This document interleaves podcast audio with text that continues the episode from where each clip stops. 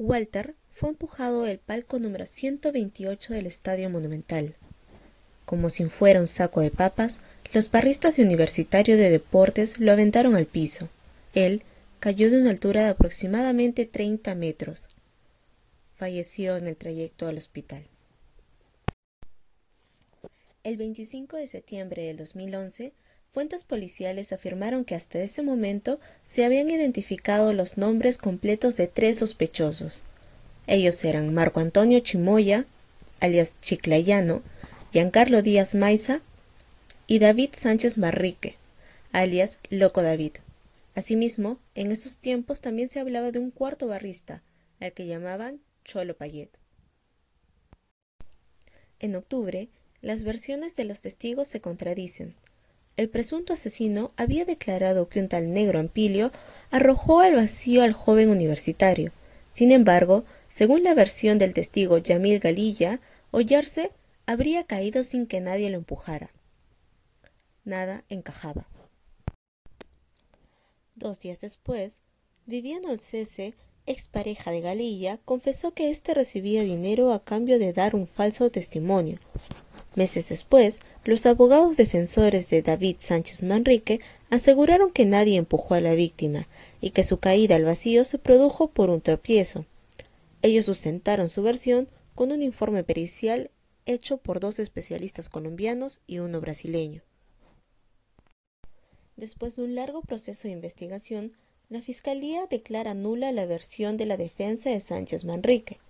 Es así que en el año 2013, la Fiscalía concluye que el loco David empujó a hollarse de un palco a la tribuna sur del Estadio Monumental y que su ayudante o cómplice fue José Roque Alejos, alias Cholo Payet.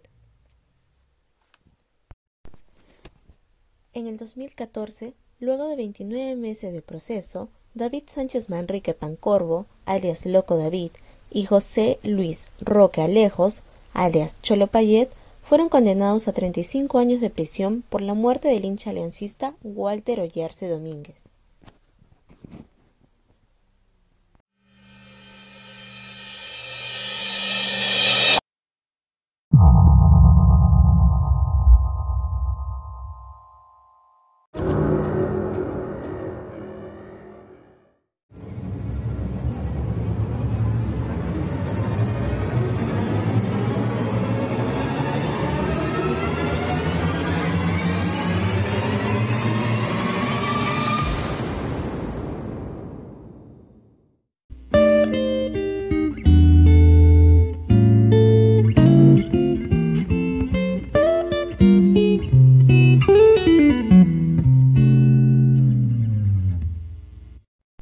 La violencia, los crímenes y la injusticia marcan el proceso histórico de cada sociedad. En el Perú existen crímenes que han marcado un antes y un después en el desarrollo de la sociedad peruana. Hola amigos, mi nombre es Tania Martínez y bienvenidos al primer episodio de Crímenes para Contar. El tema de hoy es el asesinato de Walter Ollarse. Yo perdí el 24 de septiembre del 2011 perdí a mi hijo. Hemos comprobado que cuando hay violencia, todos sufrimos. Y de una vez por todas hay que pararla. En el Perú no puede ser un, crimen poner una bandera de tu equipo. O sea que si Perú va de visita a jugar a Paraguay y un peruano con orgullo muestra su bandera, es un motivo como para que los asesinen en Paraguay. Es una locura. Tenemos que cambiarlo. Y está cambiando. Desde la muerte de su hijo, Walter Ollarse padre ha sido uno de los principales activistas que ha luchado contra la violencia que existe en el país.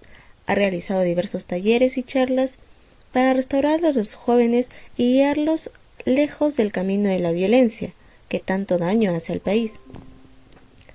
Personas como Walter nos enseñan que el camino para cambiar el futuro no depende solo del Estado ni de políticas públicas, sino de personas que, como él, a pesar de tener todo en contra, puede sacar una oportunidad para poder cambiar realidades. Y es que de eso se trata, de cambiar la realidad.